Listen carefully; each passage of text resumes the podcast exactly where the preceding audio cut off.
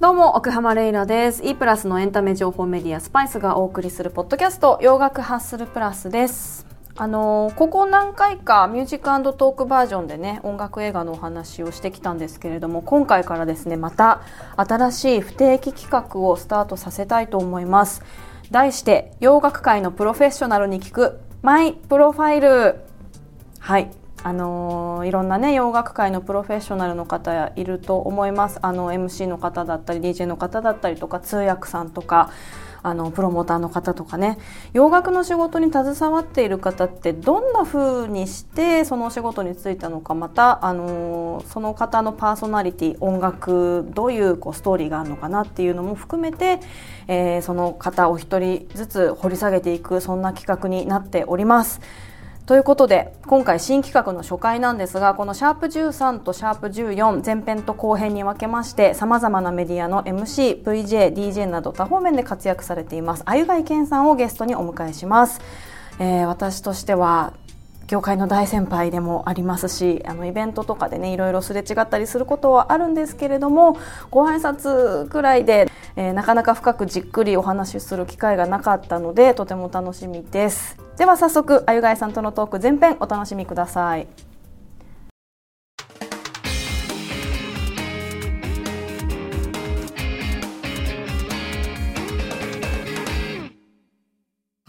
ということで今回は洋楽界のプロフェッショナルに聞くマイプロファイルという新企画初回のゲストです。あゆがいけんさんです。よろしくお願いします。よろしくお願いいたします。わあけんさんとちゃんとお話しするの初めてかもしれません。そうですか。僕は結構ちゃんとお話ししていや違うんですよ。違うんですよ。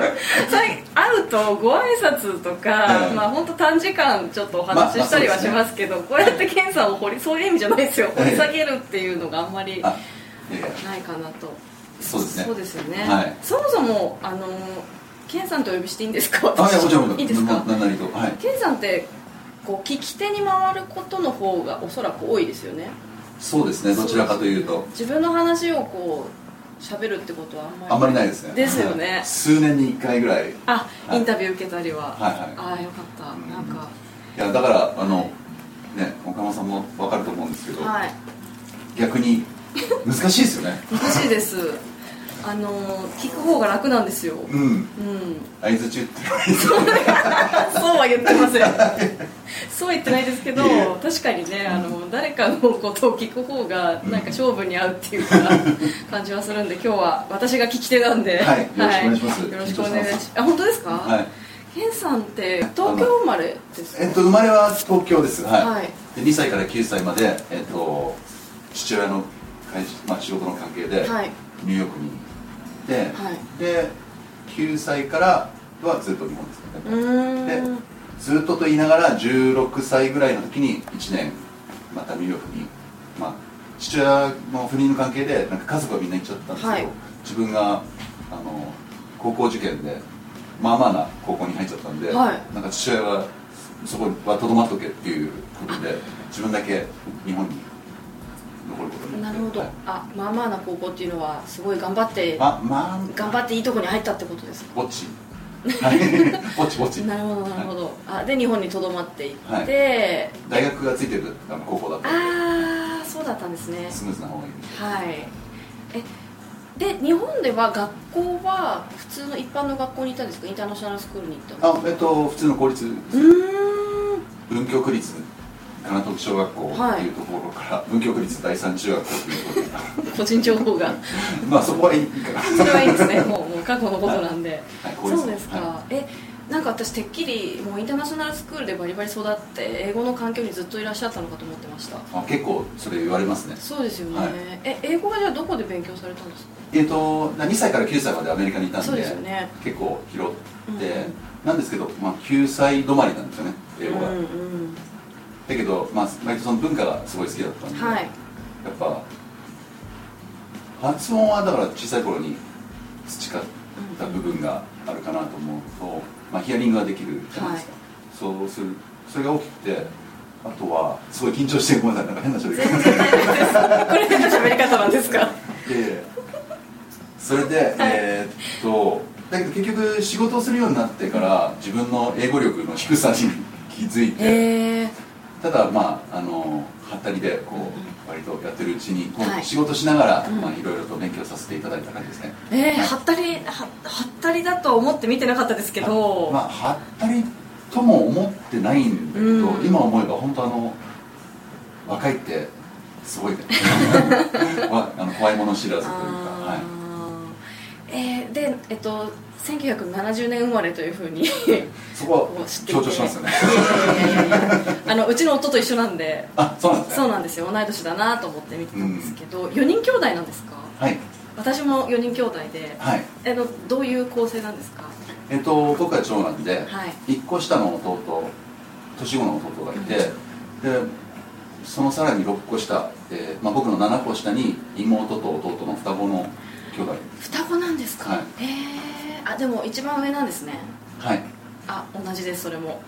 お姉ちゃん。はい、はい、お姉ちゃんお兄ちゃんです、ね、どういう構成なんですか？うちは私が長女で次女が2個下にいて、うんうん、えっと、長男がその下にいて、うん、一番下が11個離れた妹です。あ結構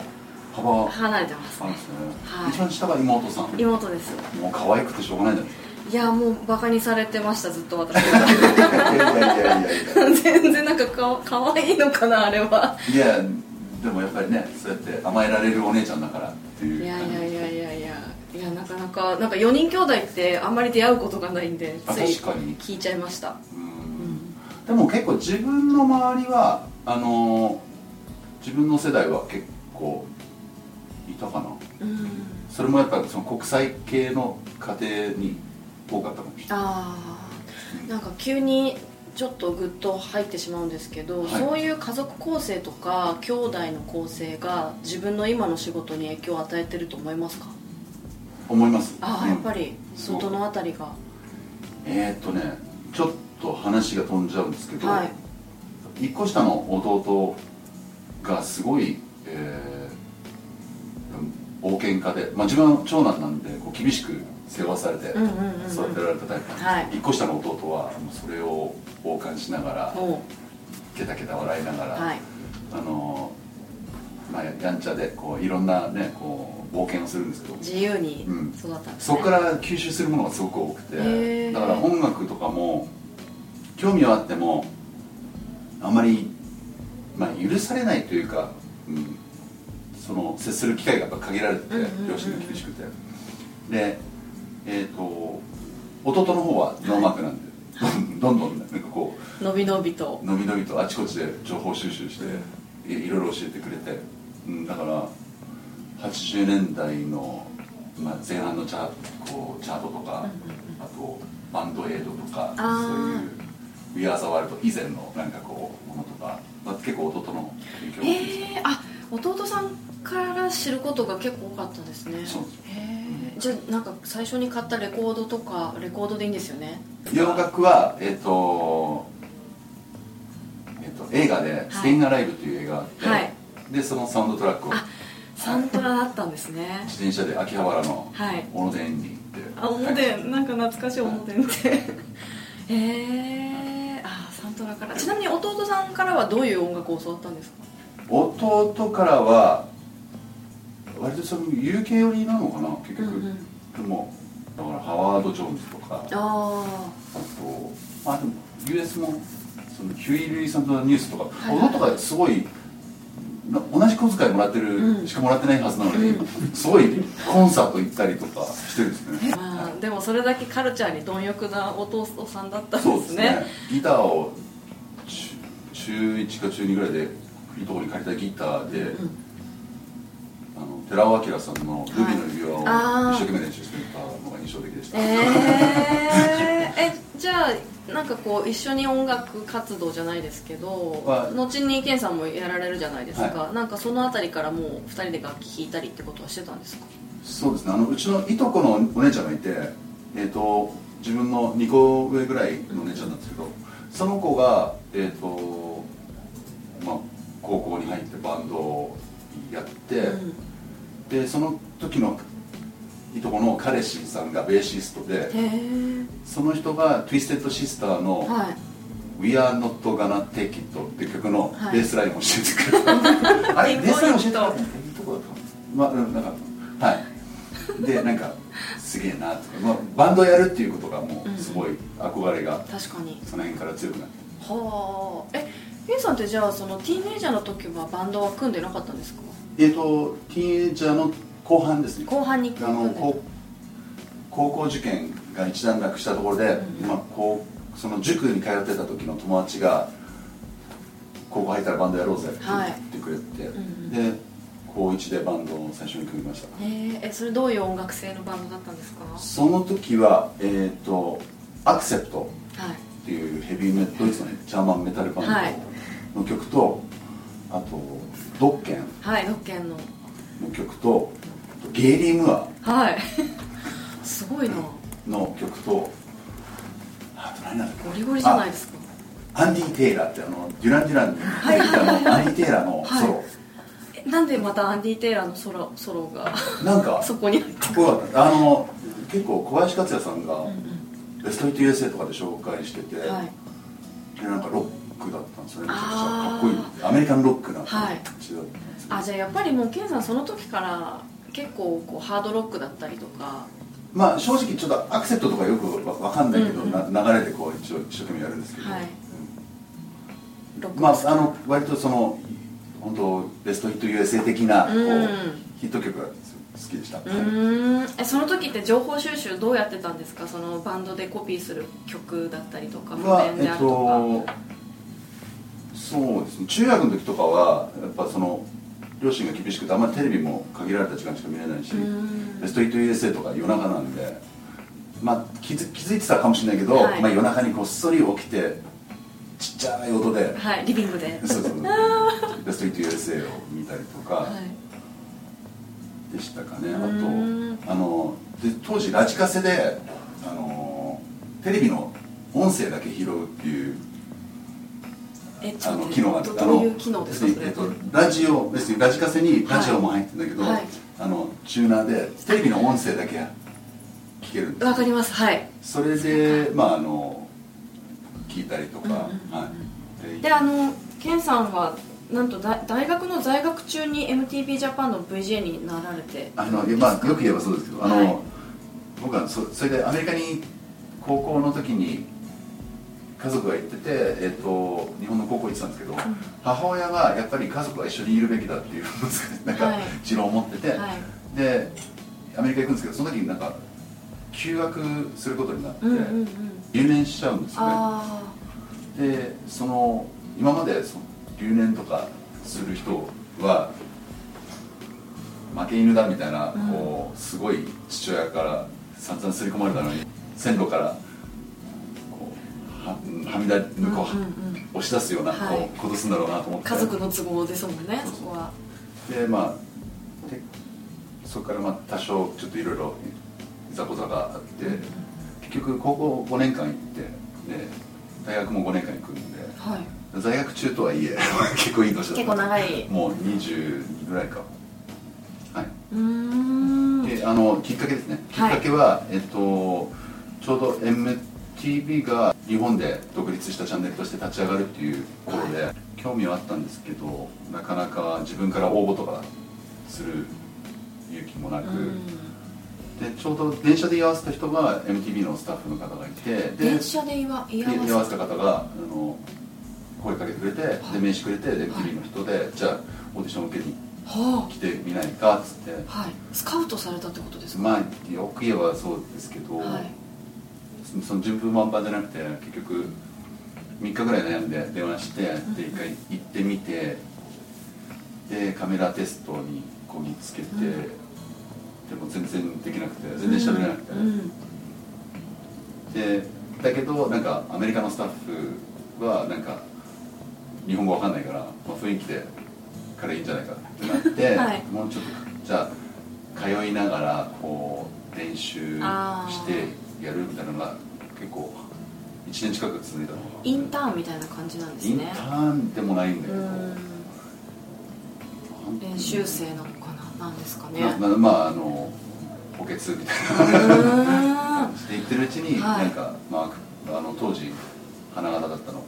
後にグローブに入るマーク・パンサーが1週間あ2週間か、はい、LA に取材で行くから、はい、そこの埋め合わせて自分ともう一人の人が道切ったじゃなくてでまあその簡単に言うとそこから、まあ、あの次のレギュラーにつながってて。ああ大円からチャンスをつかむっていう、はい、私 MTV のオーディション受けて落ちてスペースシャワーで受かったんですよ。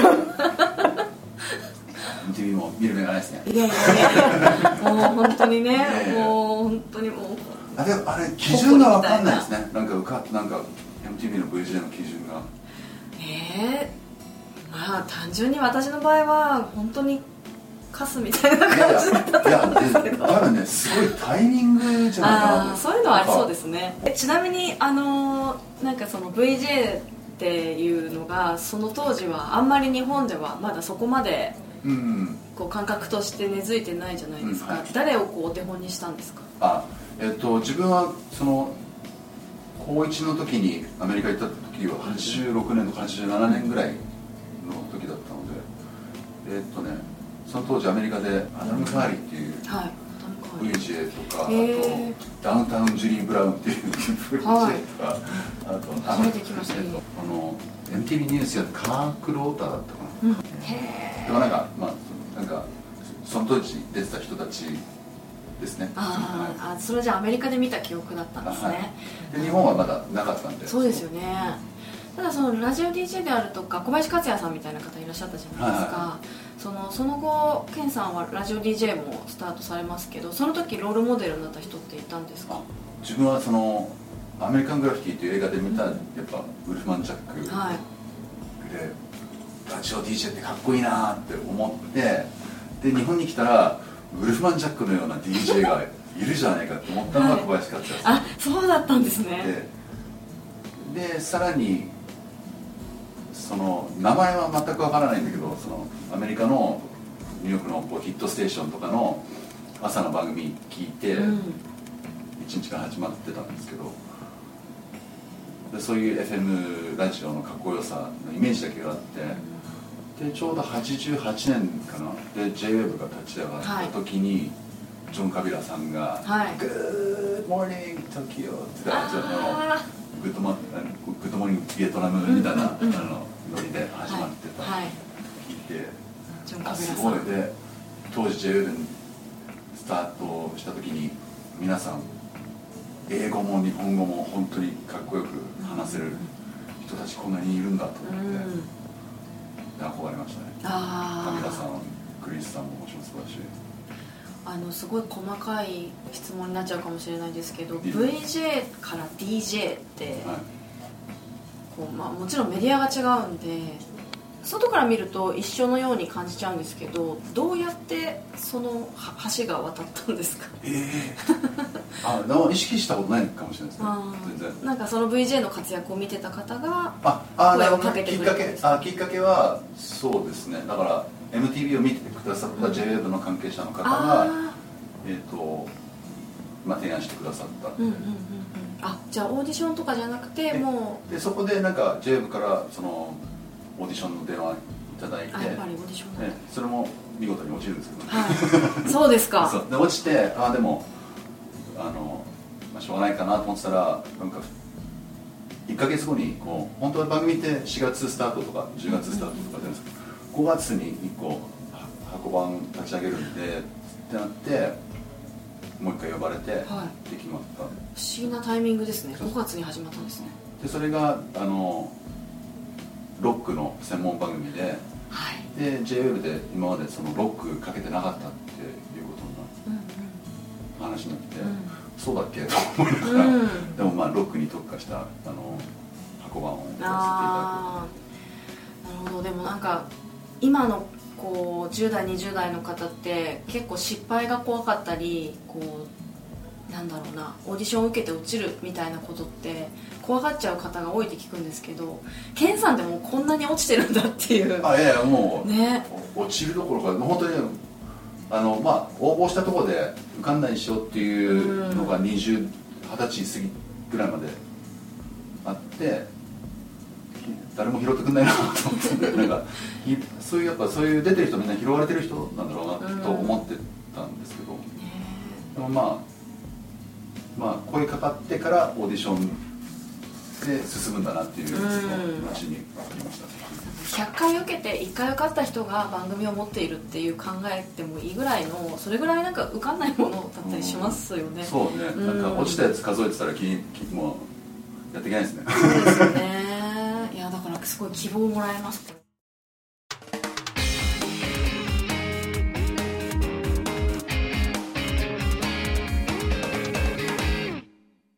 ということで、あのもう生い立ちから伺ったんで話はまだまだ尽きず長くなりましたが、シャープ13ここまでということになります。